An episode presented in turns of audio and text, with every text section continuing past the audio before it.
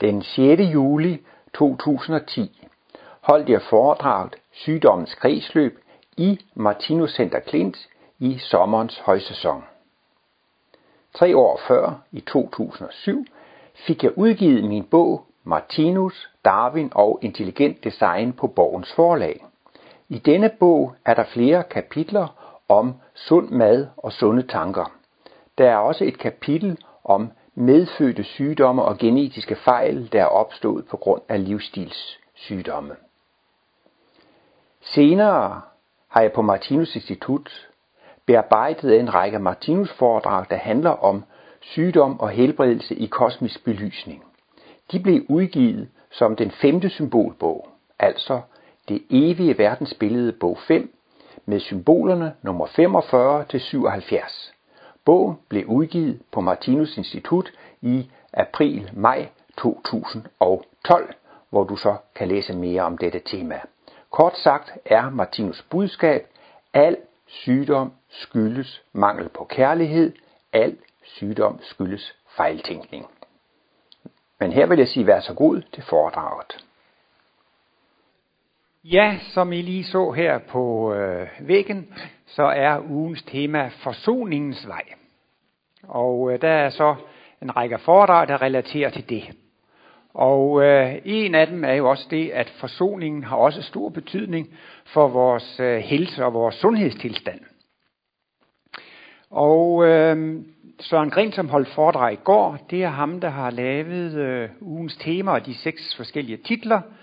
Og sidste år, da jeg havde chancen for, eller var det, jo, det var det omkring, man var i gang med planlægning, så tænkte men jeg havde jo lige været syg, så jeg tror lige, jeg napper det der foredrag med sygdommens kredsløb. Jeg føler selv, at den er lidt for høj. Øh, jeg synes, det visler lidt, når jeg siger S. Og sådan. Eller, ja, øhm, så jeg gik altså hen og tog det her foredrag, som hedder sygdommenes kredsløb. Men jeg synes selv, at jeg føler mig lidt, lidt, lidt, lidt løjer, lidt kunstig, at jeg skal stå her og prædike om sygdom, og jeg skal stå og fortælle om, hvordan man undgår at blive syg. Fordi jeg selv har haft to store operationer her inden for det sidste års tid. Men omvendt synes Martinus også, at det kunne være en vis fordel, hvis foredragsholderne talte af egen erfaring, og det ikke bare var teoretisk viden. Nu skal jeg jo ikke komme sådan med hele min, min lidelseshistorie, men jeg tror alligevel godt, jeg vil... Der var nogen, der så mig sidste sommer, og der gik jeg rundt og lignede dyden fra Lübeck. og øh, det skyldes, at, øh, at jeg var gået rundt med en sprængt blindtarm en 3-4 dage og også har fået en meget kraftig buhindebetændelse. Men jeg kommer jo derovre fra Jylland, hvor man ikke går til læge, bare fordi man har lidt ondt i maven. men øh, men øh, jeg overlevede altså. Og så, men da de ikke rigtig vidste, hvad det var, så fik jeg så hele maven øh, sprættet op der, så de skulle ind og finde ud af, hvad der var galt derinde. Og så nogle øh, måneder senere, så, så spragt den indre syning af musklerne, sådan så jeg fik det, det hedder brok i operationsart, ikke? Altså, og så, så, var det, så skulle jeg sådan et stykke Gore-Tex og noget polypropylen, sådan en regnfrak lagt ind der oven på tarmen og ind under musklerne for at holde det lidt på plads. Men det var også en drøg omgang. Men øh, det, jeg synes, der har været mest interessant for mig i forbindelse med de der to operationer og, og rekreation, det er, at jeg synes virkelig, at det bekræfter Martinus analyser af følelsens udvikling. Jeg synes altså virkelig, at jeg selv kan mærke, at mit følelsesliv har udviklet sig lidt. Altså at mit følelseslæme er blevet lidt større. Men uh, nogle gange så går jeg og tænker, hvad nu hvis jeg var gået til læge i tid, og hvad nu hvis jeg havde passet på, og hvad nu? Jeg har det tit selv med at gå og tænke over, hvis jeg nu, hvad nu hvis du ikke havde søgt det job, og hvad nu hvis du havde gjort det? Men når jeg tænker længe nok over det, så når jeg altid til det samme resultat. Det var godt, jeg gjorde, som jeg gjorde. Fordi jeg vil nødig være for uden de der op, oplevelser i dag. Og jeg vil da nødig have, at mit følelseslæge lige pludselig skulle skrumpe ind og blive mindre. Så derfor er jeg da glad for alle de dumheder og fejltagelser, jeg har gjort, fordi at det netop har givet mig det følelseslæge, jeg har fået. Og jeg har oplevet det i mange situationer nu, når jeg skal sige tak eller sådan noget, så begynder jeg tit at blive helt rørstrømsk og græd og, og jeg kan også mærke det på et plan, at folk som, ah, han er så kedelig, ham gider jeg ikke snakke med, eller at, at jeg begynder at føle noget for vedkommende, eller altså, altså jeg har fået en anden relation til mange mennesker, fordi jeg simpelthen føler mere for dem, så, så for mig har det været meget interessant at, at, at gennemgå den oplevelse. Og det er jo egentlig også det helt store ved Martinus verdensbillede, det synes jeg. Det er jo det, at det er et evigt verdensbillede. Og takket være det evige verdensbillede, så kan man forklare meningen med lidelsen, meningen med smerten. Og Martinus siger jo nogle gange, ja, jeg har forsvaret mørket, jeg har retfærdiggjort mørket og lidelsen, ikke? Og viser, at det har et meget kærligt formål, det har et velsignelsesrigt formål. Og det er jo netop det, at man skal blive kristusvæsen, man skal blive et kærligt væsen, man skal blive et, et, et gudevæsen, ikke sandt? Og hvem vil ikke gerne være det? Det vil vi jo formentlig alle sammen, men altså der er jo så en, en udviklingens vej, en erfaringernes vej, man skal gå. Og i den forbindelse har Martinus formuleret det på den måde, at i human henseende er vi ikke mere end det, vi har grædt os til. Og han har også sagt, at de mest humane mennesker, det er de mennesker, som har grædt flest tårer. Og når Jesus på korset ligefrem kunne sige, fader forlad dem, for de ved ikke, hvad de gør, så var det ikke bare, fordi det var klogt at sige sådan noget, og rent intellektuelt kan man indse, at det er den rigtige replik i den her situation. Så er det altså simpelthen fordi, at, at, at Jesus har selv haft så mange smerter og lidelser, så han ved, hvad det er for en karma og en skæbne, de får af dem, og han synes virkelig, det, det er synd. I kender måske også den bemærkning. Det gjorde så ondt, at jeg ønsker end ikke, at min værste fjende skulle opleve det her. Og det er netop, når man har følt det selv, så, kan man ikke, så vil man ikke have. Så det er ingen tvivl om, at Jesus også virkelig har følt det af hjertet, at han synes, det var synd for dem, der gjorde det. Øh, og det er jo også, kan man sige, den, den ultimative forsoning. Nu da ugens tema er forsoning, ikke sandt?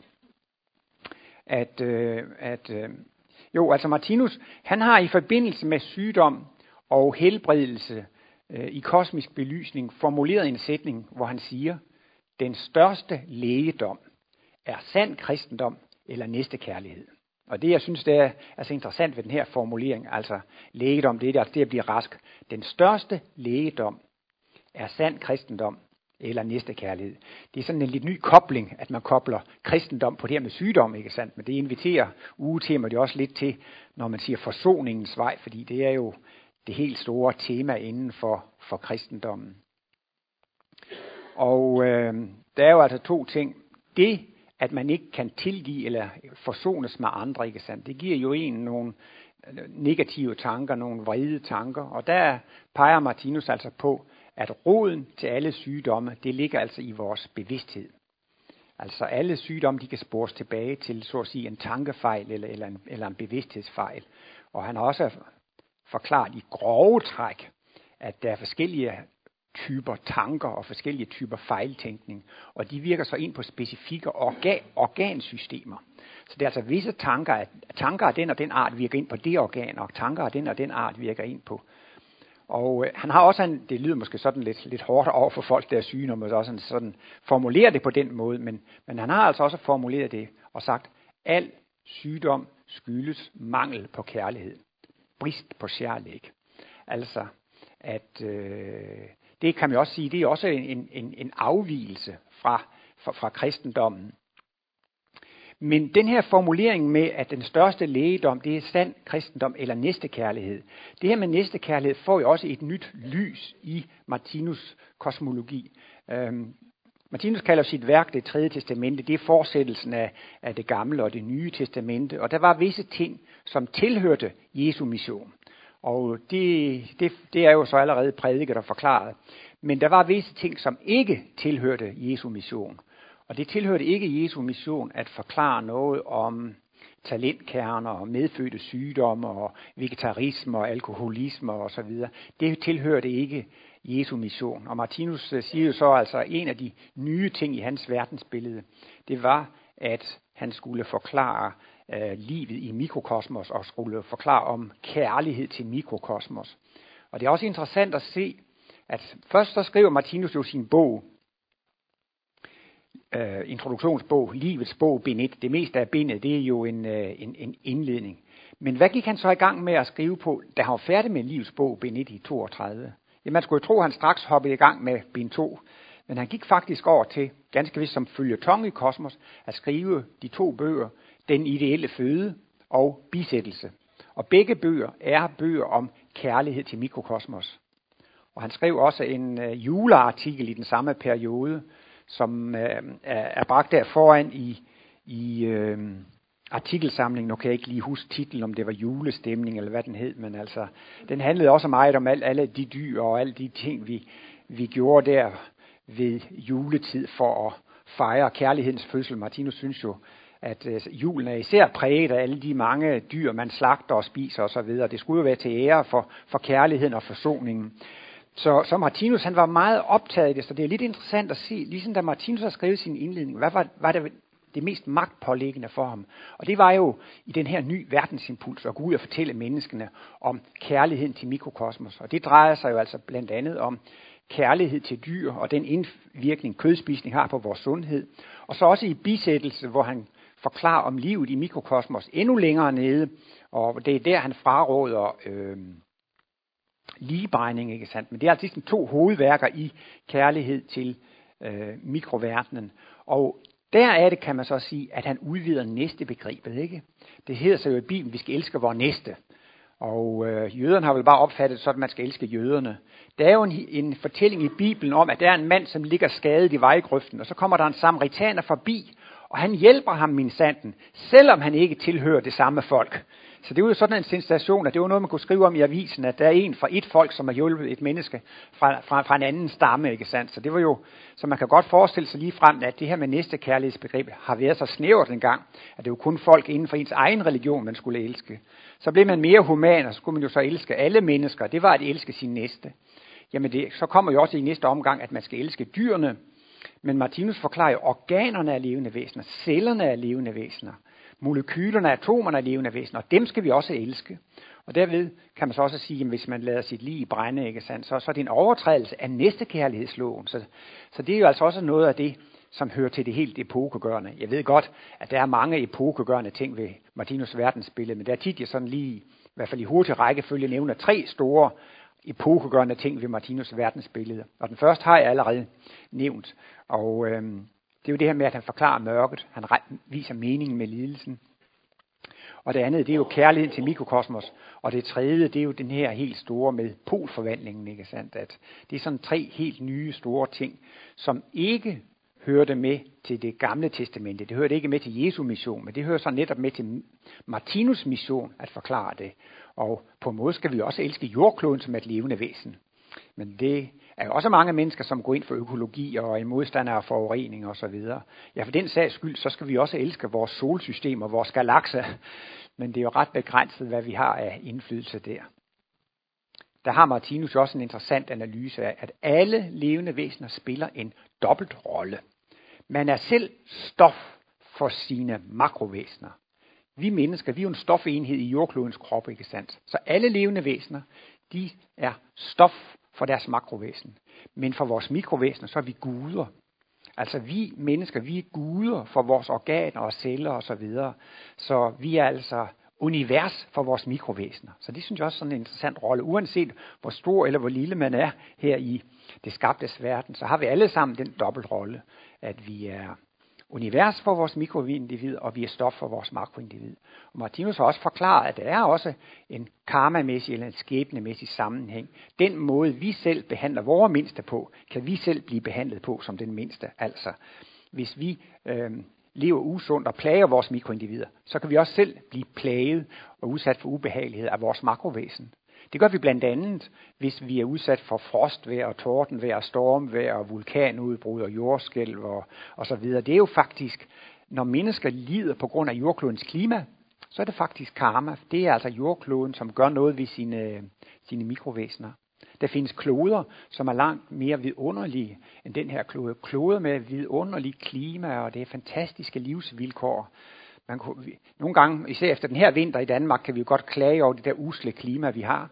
Men Martinus forklarer, at vi kan ikke inkarnere på sådanne høje, høje planeter, for det har vi ikke karma til. Men der findes også planeter, som er grusomme og robuste, og, altså det, det er robuste, jeg ved, det er, det er farlige, besværlige livsforhold.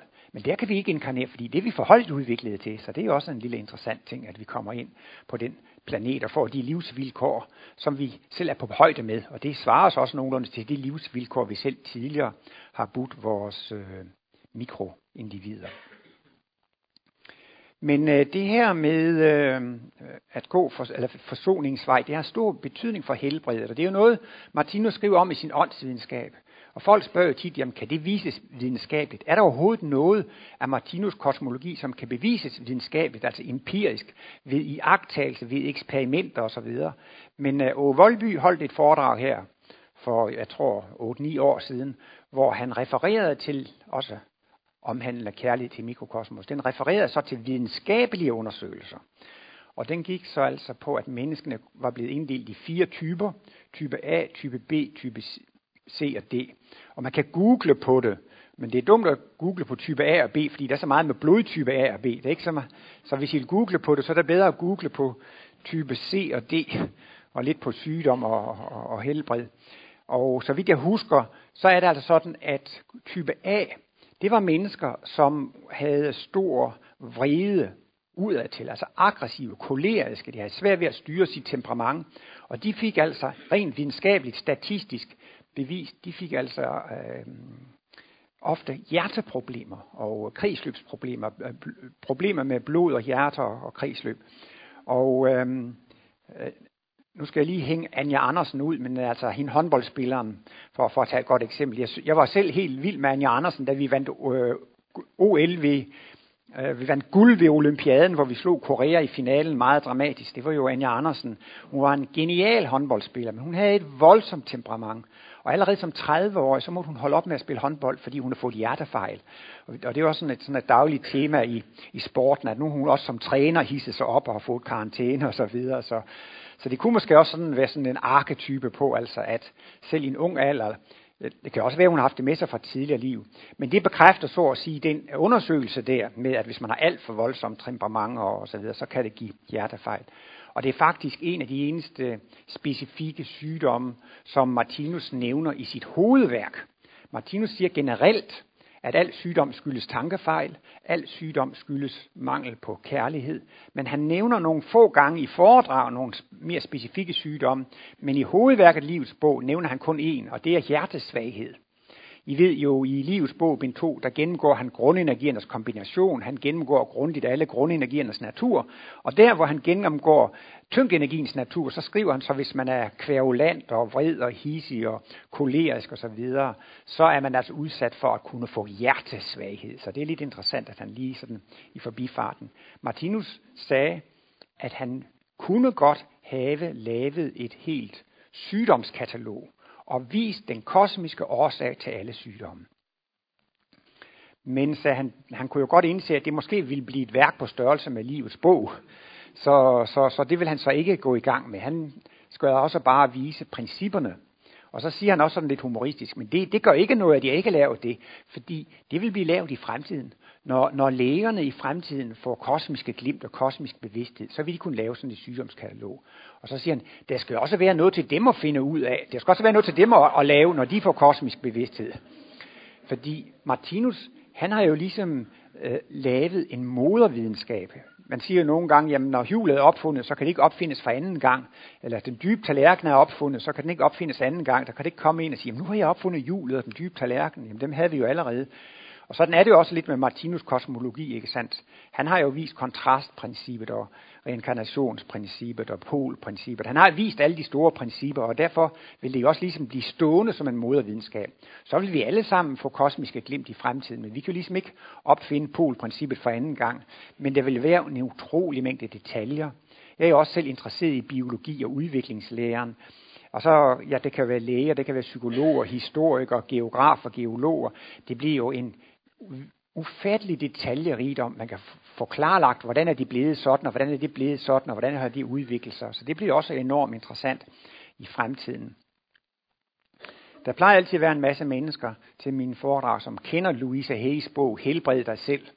Og øh, i princippet må man sige, det er rigtigt, det, øh, den måde hun griber det an på. Jeg kan ikke ud fra kosmologien sige, om det er rigtigt, alt det hun siger i de her enkle tilfælde.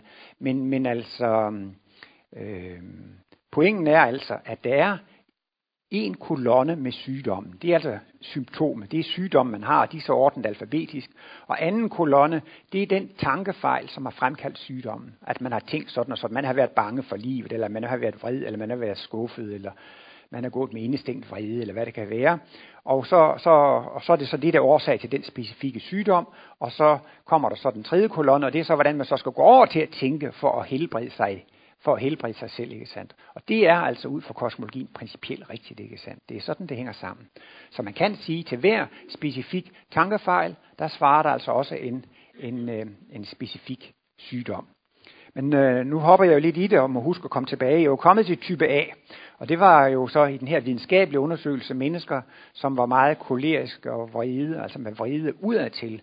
Så kommer der en type B. De kan godt være vrede, men det er vrede indadtil.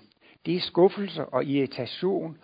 Øhm, man, man, man kan ikke tilgive, man er nid og nag og ja, hvad hedder det, skuffe, man kan ikke tilgive, og der er en lang række sådan følelser, der slår indad, ikke sandt? Utilfredshed med livet og utilfreds med forholdene. Og øh, det, ifølge den undersøgelse, der, der giver det kræft. Martinus siger ikke ret meget om kræft, det er måske bare lige et enkelt par steder i nogle foredrag, han lige nævner det, ikke sandt?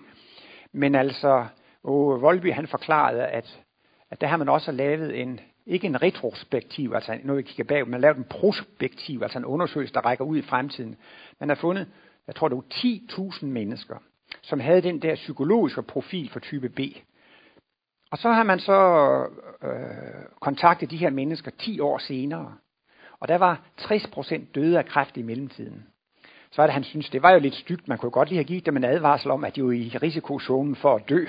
Men altså, det var jo et videnskabeligt eksperiment, og man måtte se, hvordan det var. Så der er altså ret, hvad skal man sige, over, overbevisende tal, statistiske tal for, altså at sådanne tankemønstre kan være med til at, at, at, at, at skabe kræft. Og så er der en type C, og det er en sygdom, som går ind på hjernen og på nerverne, og øh, det er mennesker, som er øh, overdreven flittige og pligtopfyldende, og det er mennesker, som er sådan, de løber ingen risiko, de, de, de vil hellere lave noget praktisk arbejde end at nyde, nyde tilværelsen. Altså hvorfor holde ferie og slappe af og nyde livet, når man kunne lave noget fornuftigt? Det er jo spild af tid og slappe af og nyde livet. Og øh, hvis de endelig skal ud og i, i naturen, så skal de jo helst have en kilometertæller med, eller en speedometertæller, eller en skridttæller, og, og stopur og så videre for at, øh, og, øh, så jeg har ikke, ja, selvfølgelig synes man selv, man har lidt af, af, af alle grupperne, men jeg synes også selv, jeg har lidt af, af den der gruppe. Altså, de kan godt næsten også blive sådan en slags, øh, ja, arbejdsnarkoman, eller man er overdrivende pligtopfyldt og så videre. Og det giver så skader på nerve og nervesystem og, og, og hjernen. Og så er der så øh, type D. De var ikke udsat for nogen nævneværdig sygdomsrisiko. Og det var folk, de havde humoristisk sans, de var glade, de var tilfredse, de var, jeg kan ikke, de var kommunikative, og, og ja, altså sådan en lang række, række gode og positive egenskaber, og det viste de, statistikken også, at de var ikke i nogen nævneværdig grad i nogen øh, sygdomsrisiko. Så jeg synes alligevel, at det er interessant, at naturvidenskaben også har i sådan meget grove træk, i nogle meget store grupper, de kan så kun arbejde med fire grupper, ikke? Øhm, kunne vise, at der er en sammenhæng. Så længere ud i fremtiden er der ingen tvivl om, at der vil blive lavet mere detaljerede undersøgelser, altså over, altså, at man vil snævre, så at sige, den psykologiske profil ind. Det kan selvfølgelig også godt være, at man både har den tendens og den tendens, og kan, kan høre lidt til øh, begge steder.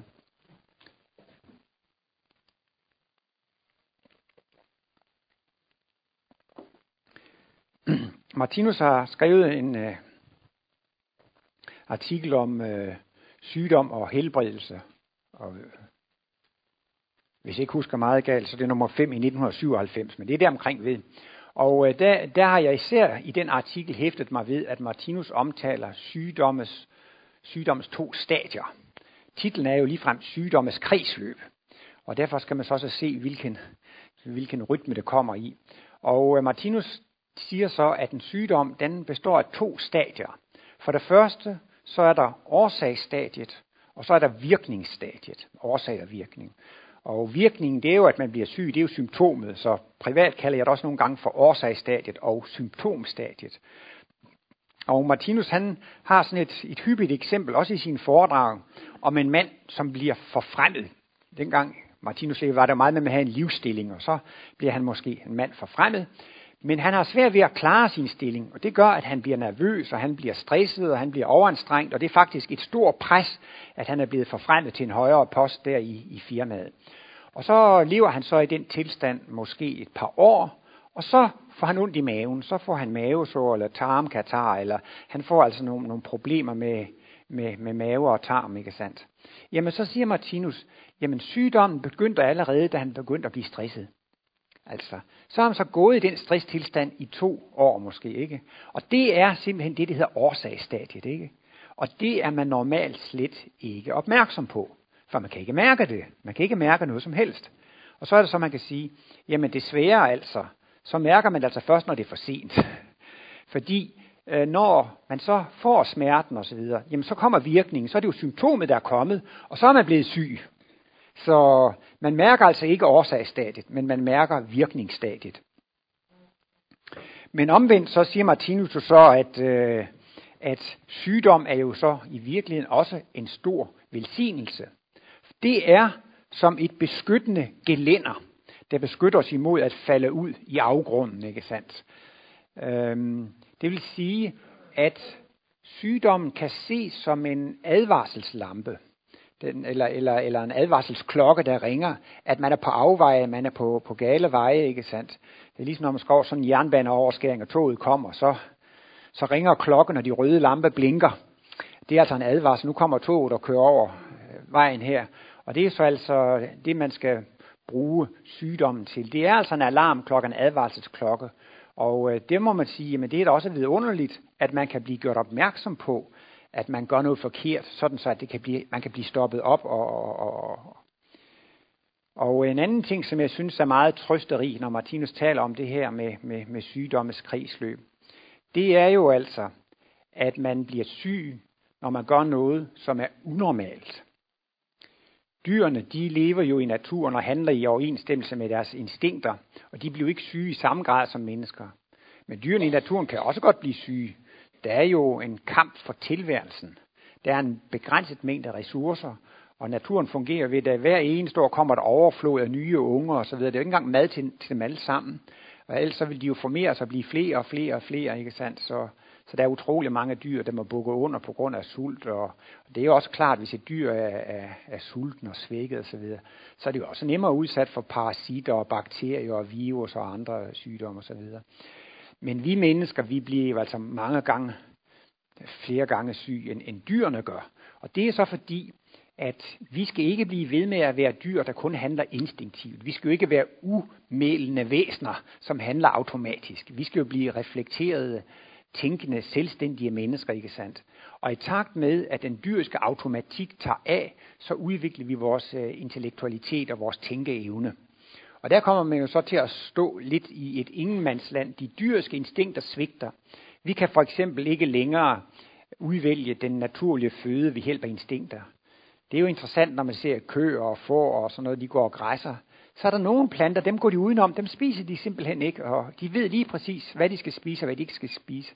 Der findes jo også katte og hunde, som en gang imellem finder på at spise græs, og går og hoster lidt med det, og gylper det op igen, eller hvad de gør. Men altså, de har et instinkt, og de ved lige, hvad der er sundt og godt for, for, for, for deres helse, deres helbredstilstand. Men det, det har vi mennesker jo altså sværere ved, fordi vores instinkt er svigtet, og vi er ikke blevet kloge nok endnu til at, at leve sundt.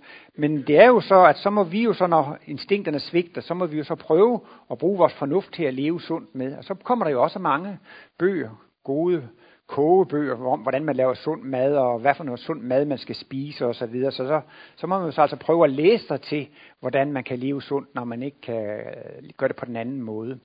Og en af de helt store problemer med maden i dag, det er jo, at vi spiser så meget industrielt forarbejdet mad, ikke sandt? Altså så, så er maden jo ikke naturlig længere, og det bliver så meget med hvidt mel og hvidt sukker osv. Når man i den grad raffinerer maden, så mister man også mange af de gode mineraler og vitaminer og så videre. Og især mister man jo også mange af fibrene, også som gør, at, at peristaltikken og tarmpassagen bliver dårlig og så videre. Så, så der, øh, menneskerne har hittet på mange ting, og hittet på at lave mange usunde, usunde ting.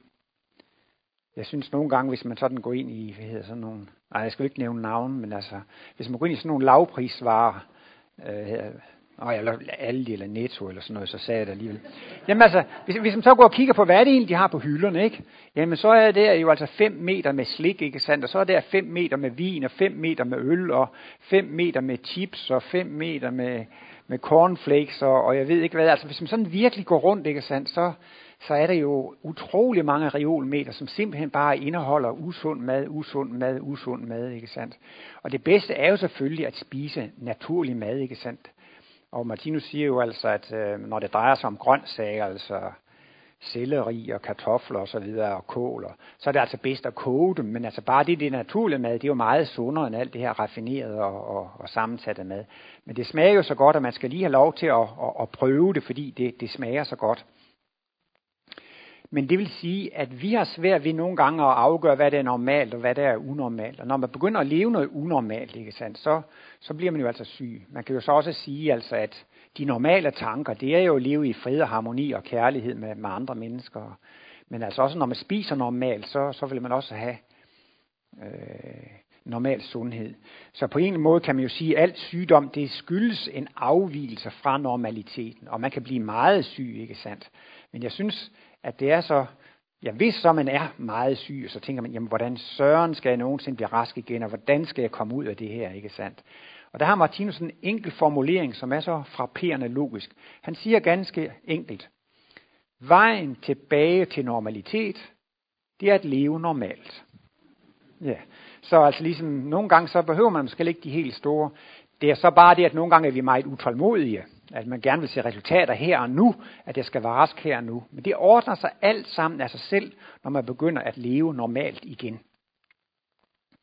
Der er jo øh, også nogle mennesker, som bliver født med sygdomme. Der er børn, som bliver født med medfødte sygdomme, ikke sandt? Og det forklarer Martinus så, at det skyldes defekter på deres talentkerner. Og i den her bog, der hedder Den ideelle føde, der har Martinus forskellige eksempler. Han har et eksempel med et barn, som er overvægtig. Det er alt for tyk og fed. Og det skyldes, at det har en stofskiftesygdom. Og så kan man så spore til, at den ene, eller eventuelt begge forældre, har en stofskiftesygdom. Og så siger man jo normalt, barnet har arvet sin stofskiftesygdom fra forældrene. Og øh, det kan man så også øh, nogle gange lige frem gå ned og pege på, på, på genetisk eller hvad hedder det, altså på molekylært niveau, kan man sige, der er simpelthen en, en fejl. Øh, jeg har øh, i, i, i sin tid studeret biokemi, og jeg synes, det var e, enormt fascinerende første gang, jeg oplevede, at man kunne udpege årsagen til en sygdom i DNA-molekylet. Altså man kunne trænge så langt ned i den molekylære verden og sige, dernede i det der DNA-molekyle, der er der nogle af de der fire nukleotider, som kommer i en forkert rækkefølge. Og det eneste DNA-molekyler kan lave, det er, at de kan lave proteiner.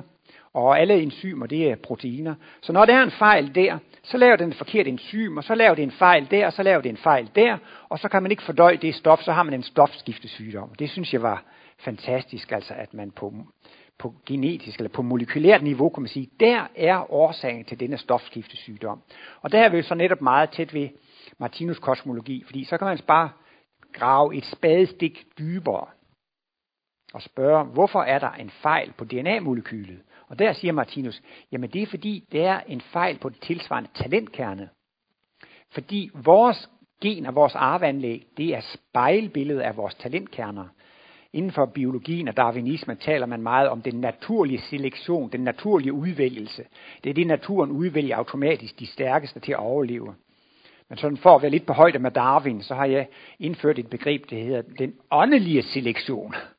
Og det går jo altså faktisk på, at det, der i virkeligheden dybest set udvælger generne, det er ens egne talentkerner. Så, så det, der egentlig bestemmer genpuljen, det er en åndelig selektion, og det er talentkernerne, der udvælger de gener, der er de bedste redskaber. Og når et menneske skal de inkarnere hos forældre, ikke sandt? Den åndelige verden, det er en elektrisk-magnetisk verden.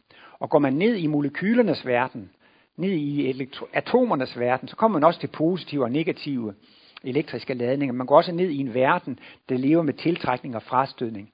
Derfor synes jeg, det er relativt nemt at forstå, at når et åndeligt væsen skal inkarnere i noget arvemateriale i den fysiske verden, så sker det efter loven for tiltrækning og frastødning. Atomets verden, det er en elektrisk magnetisk verden, og den åndelige verden er også en elektrisk magnetisk verden. Og på den måde, så inkarnerer man der, hvor man skal. Det er måske også en tanke, der er lidt for avanceret, men man taler jo meget om mutationer, nogle mere eller mindre tilfældige forandringer. Men jeg har nogle gange selv haft den tanke, at måske er det talentkernerne, som fremkalder mutationerne. Eller hvis det ikke ligefrem er talentkernerne, som fremkalder mutationerne, så er det i alle fald talentkernerne, som udvælger de bedst egnede mutationer for for eksempel sygdomme. Så på den måde, så er man altså selv ansvarlig for de medfødte sygdomme, man måtte have. Og så mener Martinus så, jamen, hvordan opstår så sådan en stofskifte sygdom? Jamen den opstår ved, at man har spist forkert i tidligere liv. Og i det her tilfælde med den overdrevne fedme, siger Martinus, det skyldes, at man har spist for meget. Det kender I jo fra vores dejlige servering op på terrassen om aftenen. Der er der meget fristende at komme til at spise for meget. Men det går måske, hvis I kun lige er her et par uger, eller måske hele sommeren. Men der er nogle mennesker, skriver Martinus, som vender sig til at spise for meget hver eneste dag. Og øh, til sidst så opdager man ikke, at man spiser for meget, fordi det bliver jo en vane, at man spiser for meget, ikke sandt? Og så spiser man for meget år ud og år ind og år ud og år ind, ikke sandt? Og det er en daglig overbelastning af fordøjelsessystemet. Man har jo det her udtryk, hvis man kaster grus i maskineriet, så går de jo i stykker til sidst. Eller hvis man bliver ved med at kaste støv i øjnene og sådan noget, jamen så bliver man vel blind til sidst. Altså man kan ikke blive ved med at sabotere en funktion, uden at funktionen bliver defekt eller går i stykker. Og når man så på den måde overbelaster fordøjelsen hele tiden, eller stofskiften, jamen så kan man altså få, få genetiske fejl, som relaterer til, til, til stofskiftet og, og fordøjelsen. Så ved jeg ikke, der kan jo måske skulle flere inkarnationer til, hvis man i et, et liv har vendt sig til at spise for meget, så er det jo klart, så bliver man jo født som et barn med en gluben appetit, som så fortsætter faktisk der, hvor, hvor, man, øh, hvor man slap sidste gang, ikke sandt? Og på den måde kan man altså blive født. Og der var nemlig også engang en svensker, der spurgte Martinus, jamen Martinus, hvad gør man med det her problem med overvægt? Hvad, hvad kan man gøre ved det? Der er ellers også rimelig mange tv-programmer om mennesker, der er overvægtige. De er meget populære, men selvfølgelig også meget inspirerende for folk, der gerne vil tabe sig. Men altså, Martinus blev spurgt, hvad gør man med det her problem med overvægten? Og så skulle Martinus have svaret, ja, det er jo ikke så let, for det er en organisk tendens. Og det vil altså sige, at det sidder meget dybt. Det er ikke noget, man sådan bare lige kan ændre ved at gå på en kur på et par uger eller et par måneder. Og det er jo fordi, at det har været en vane, man har haft i måske flere liv, ikke sandt? Så her må man så sige alligevel, ja, men altså vejen tilbage til normalitet, det er at spise normalt. Men der kan det altså måske tage et helt liv at, at, at rette det op. Men der er ligesom ikke andet at gøre. Og selvom man måske ikke øjeblikkeligt taber sig osv., osv., så er det altså guld værd, at man begynder at spise normalt og, og leve normalt osv. Så, videre. så det er altså den første forudsætning for, at det lige så stille retter sig op igen. I den øh, ideelle føde har Martinus også en kapiteloverskrift, det er kapitel 3 eller 4, som hedder så noget så dramatisk som kandidater til kommende abnorme inkarnationer. Så det lyder jo meget voldsomt. Og øh, der taler han altså om folk, som er narkomaner og lever i et narkomisbrug, og taler også om øh, alkoholisme. Og øh, der er jo så også, at, at man at man kan begynde at drikke for meget. Der er jo mennesker, der siger, ah, men altså, jeg drikker bare sådan en lille smule ved festlige lejligheder, så det gør ikke noget. Og, og Martinus blev også tit spurgt, men det gør vel ikke noget, man bare sådan drikker en lille smule ved festlige lejligheder. Men Martinus svarede altid bare sådan noget i retningen af, ja, men det begynder jo altid i det små. Sådan, så han vil ligesom ikke sådan på nogen måde forsvare det eller reklamere for det. Øhm, og så kan det så være, at der er et liv, hvor man så begynder at få, få smag for at drikke, og man drikker efterhånden hver eneste weekend. Jeg kan huske, da jeg sad på lærerværelset, så sad de altid og snakkede om, hvad for noget mad de skulle spise der fredag og lørdag aften, og også om, hvad for noget vin de skulle drikke fredag og lørdag aften. Så det er jo meget udbredt, ikke sandt? Det er jo hele kulturen jo faktisk. Jeg, jeg sammenlignet nogle gange med, altså den muslimske kultur drikker jo ikke så meget, men hele den vestlige USA og Europa og så videre, det bliver drukket, drikket, ja, der bliver drukket utrolig meget, eller man drikker meget.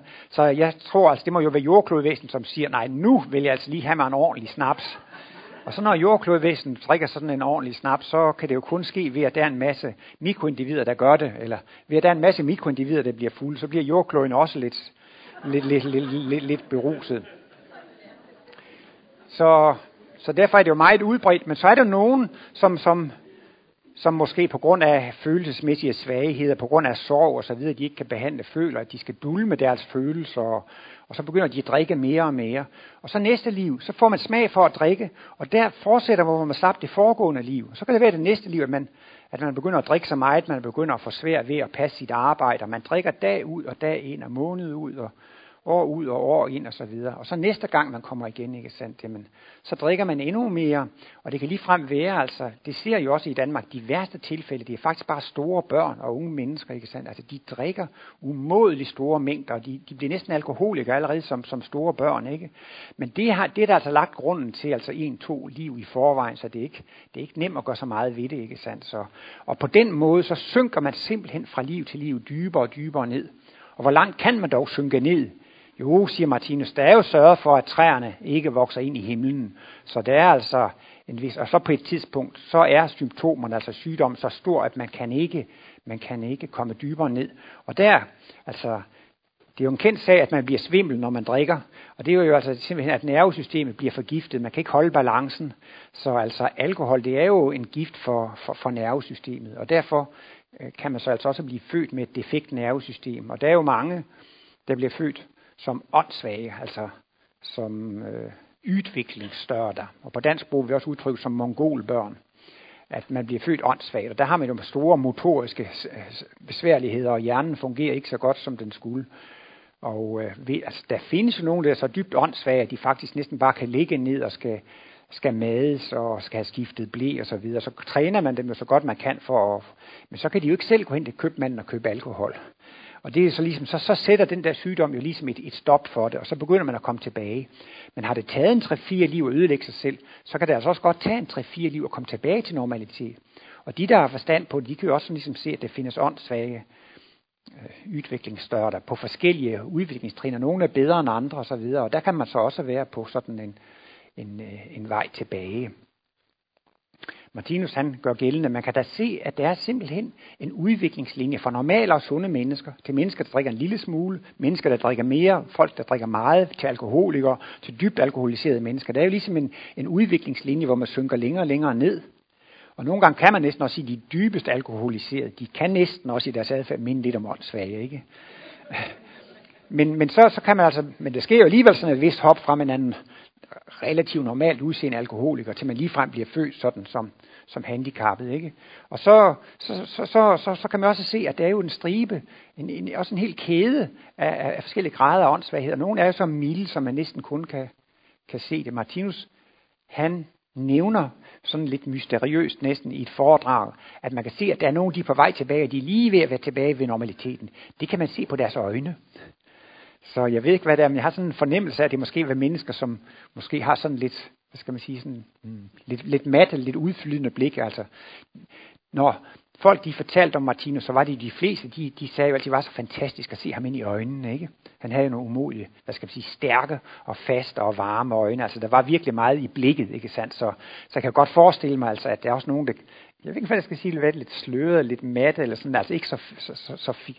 I alle fald har Martinus antydet, at man skulle kunne se på øjnene, at der var nogen der, de var nu på deres sidste stadion tilbage til normaliteten, ikke? Måske tilbage til deres normale skarphed eller, eller, eller, eller, eller styrke. Jeg vil også måske godt lige nævne det her med, øh, med, med kødspisningen. Øh, øh, de fleste af jer kender jo måske nok til bogen Den ideelle føde, og der blev også serveret vegetarisk mad op på, på terrassen, men øh, Martinus øh, mener alligevel, eller jeg vil godt lige nævne, at Martinus mener, at der er to store, alvorlige ting ved kødspisning. Og den ene, det er den skæbnemæssige konsekvens, og den anden, det er den sundhedsmæssige konsekvens. De er jo egentlig sådan lidt forskellige, kan man sige, sundhed og skæbne. Og den sundhedsmæssige side af sagen, det er, at det ikke er sund ernæring for menneskene. Kød, det er sundt for løver og tiger og katter og hunde, altså rovdyr. Der er kød altså virkelig sund ernæring. Og for mange rovdyr, så er jo altså det rå kød jo altså det bedste. Der er et sted, der også Martinus siger, at, at dyrene altså sådan nogle løver og tiger, de vil helst ikke have det stik, de vil hellere have det varme blod. Sådan, så de, på, for deres trin, så er det jo altså virkelig øh, det sunde. Men efterhånden som menneskene bliver forfinet og mere udviklet, så bliver det altså lidt for groft og skal nedbryde det her kød. Og menneskene ville formentlig være holdt op med at spise kød for længst, hvis de ikke havde fundet ud af at koge og stege kødet. Fordi så kan man godt, nogle gange taler man også om kød, altså så hænger kødet i lang tid, så bliver det jo faktisk sådan lidt, lidt røden, der går lidt i opløsning, og det er sådan en anden måde at gøre det lidt mere, øh, lidt mere fordøjeligt på, ikke sandt? Og jo mere forfinet man bliver, jo, jo, jo, jo grovere bliver det. Og øh, hovedargumentet ved sundheden, det er, at man overbelaster organismen, når man skal fordøje kød. Det bliver altså en daglig overanstrengelse, og det kan man heller ikke mærke, ligesom Martinus så gør gældende, at det, der er så farligt ved tobaksrygning og alkoholisme, det er, at man kan ikke mærke forskellen. Altså, man kan ikke mærke, at man, at man sænker sin sundhedsstandard med øl, for man drikker simpelthen så mange øl, så, så det er så lille, så det er så marginelt, man kan ikke mærke det. Og derfor er det jo også, kan man sige, øh, en lumsk vej, fordi man kan ikke mærke det usundt. Og, og så, men det er alligevel lidt underminerende, ikke sandt? Og sådan er det så også med kød. Man kan ikke sådan direkte mærke, at det er usundt. Men i det lange løb, så virker det ganske underminerende. Ganske lidt af gangen. Så, så, så det er ligesom sådan lidt, lidt snigerisk, at man ikke er klar over det. Men denne daglige overbelastning gør så en gang med tiden, at man, man bliver syg. Og mener Martinus har været inde på, at øh, kødspisning kan være årsag til, øh, til kræft i, i mave, tarm, lever og nyre, altså hele det der fordøjelsesområde. Og der har der også været nogle nye forskningsresultater, der nu begynder at vise, at, at kød er kræftfremkaldende. Øh, Martinus sagde jo allerede, da han skrev øh, den ideelle føde og at, at videnskaben ville komme til at vise, at kød var usundt. Og det første store gennembrud, det var jo i midten af 1950'erne.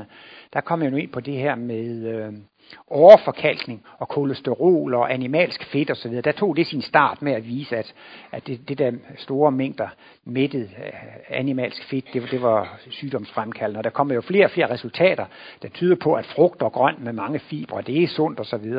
Og den nyeste forskning viser, at det kød fra firebenede dyr, det er det mest kræftfremkaldende. Men det er jo også de højst stående væsener, og det er jo dem, der også rent udviklingsmæssigt er tættest på os selv.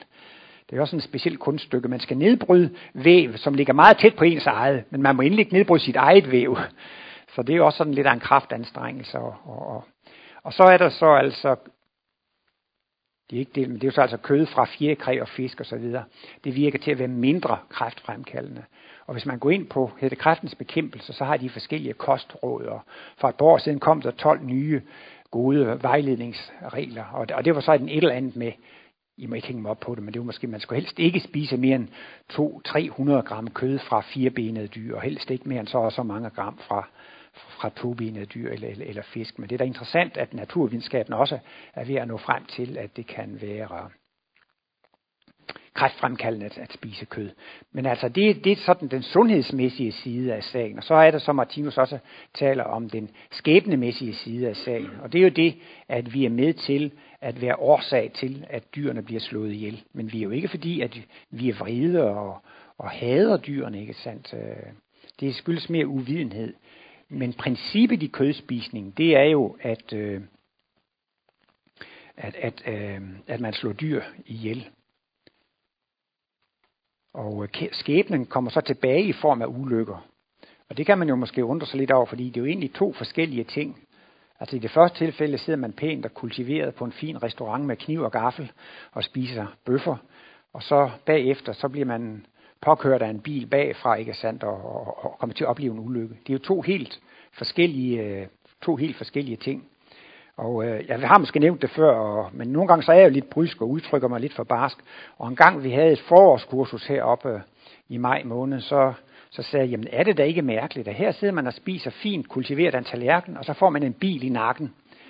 Og så var der en mand, som var her. Han var et par 80 år. Han havde godt nok hørt om Martinus før, men han var her i centret for allerførste gang.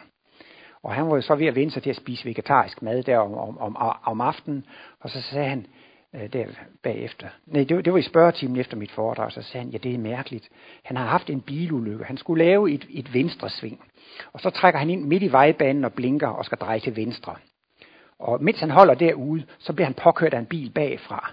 Og han slår jo hovedet meget og får en dyb flænge, og brillerne går i stykker og så videre, men altså, øh, han, han kom sig over det, men, men det, det der, det der berag i metalkarosseriet i bilen, og, og, og det der slag, han fik, altså han har tænkt så meget på det, han kunne ikke forstå, han kunne ikke forstå, hvorfor han skulle, skulle udsættes for det. Men så sagde han, men nu har jeg så fået svaret, altså når man sidder og spiser det, så kan man risikere at få en bil i nakken. Hvad han så, så rent faktisk gjorde, så, så heldigvis så, så tog han det lidt positivt, og tog det ligesom som en, faktisk som et svar på det spørgsmål, som han havde formuleret i lang tid. Hvorfor blev jeg dog udsat for den der øh, øh, bilulykke? Men øh, hvis man vil have beskyttelse mod ulykker, så skal man holde op med at spise kød. Og det er den kosmiske lov er jo altså meget enkel. Det er simpelthen det, man nyder selv den samme beskyttelse, som man yder. Man har selv den samme beskyttelse, som man giver andre. Kan det være mere logisk? Så er der nogle mennesker, de, de beskytter mennesker på visse områder, de kan ikke slå og stjæle og skæle, hvad ved jeg, skælde ud eller så videre, men så kan de måske gøre noget andet, nogle andre ting mod mennesker.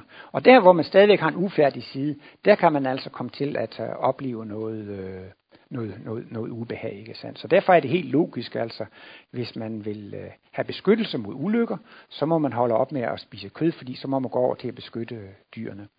Og øh, når man taler om sygdommes kredsløb, ikke sandt, så er det jo klart, at det, det sidste, det består jo i, hvordan man så, om jeg så må sige, skal, skal tage sin sygdom og efterbehandle sin sygdom. Ikke? Altså, der er jo så årsags- og virkningsstadiet, så er man så syg, og så skal man så, som sagt, til at øve sig i at leve normalt. Men det helt store, det er jo netop at forstå lidelsens mening, ikke sandt? Og det er jo så at forstå, at den sygdom, jeg har fået, den er ikke kommet for at ødelægge mit liv. Den er ikke kommet for at, at ødelægge mine chancer og for at påføre mig stor lidelse. Den er kommet for, at jeg skal udvikle mig til et kristusvæsen. Det er en udviklingsmulighed for, at jeg kan komme op på et højere udviklingstrin. Og den sygdom skyldes altså en meget kærlig almagt, som med denne sygdom er ved at hjælpe mig til at blive fuldkommen. Og øh, det er jo det her med at skyldbelægge andre, kritisere andre. Jamen det var lægen, der opererede forkert, og det var lægens skyld, og det var fordi jeg fik forkert medicin, og det var sygeplejerskens skyld osv. Tanker af den art, de virker ikke helbredende. Det, der virker helbredende på sygdommen, det er tanker af glæde og taknemmelighed. Og det lyder selvfølgelig som et absurd teater, ikke? men det er jo, kan man sige, den øh, store modenhedsprøve for det moderne menneske. Vi øh, har jo også en studiegruppe her i Klint, som beskæftiger sig med den nye verdenskulturs fødselsvær. Og det er Karsten, som sidder nede bagved, som har udvalgt filmen og som introducerer dem. Og der er også en film, hvor vi ser om en, en, en sangerinde, som har været igennem meget sygdom.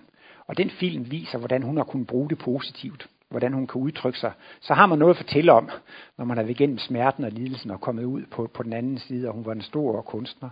Og den forbindelse refererer Carsten til en artikel, som jeg ikke lige kan huske, men Martinus er inde på, at selv højt udviklede humane mennesker kan blive meget syge, og øh, for dem vil så sygdommen blive en modenhedsprøve.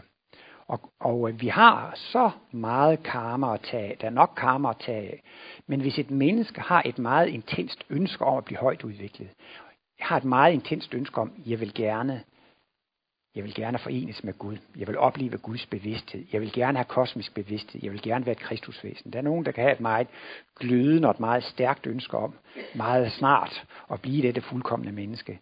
Jamen altså, så ønsker man sig faktisk en forceret udvikling. Vi har rigeligt med karma og skæbne, der ligger og venter på os, men hvis, hvis dette ønske er meget intenst, så kan sygdomme og problemer komme ret hurtigt. Så det er altså lidt, pro, lidt, lidt, lidt paradoxalt.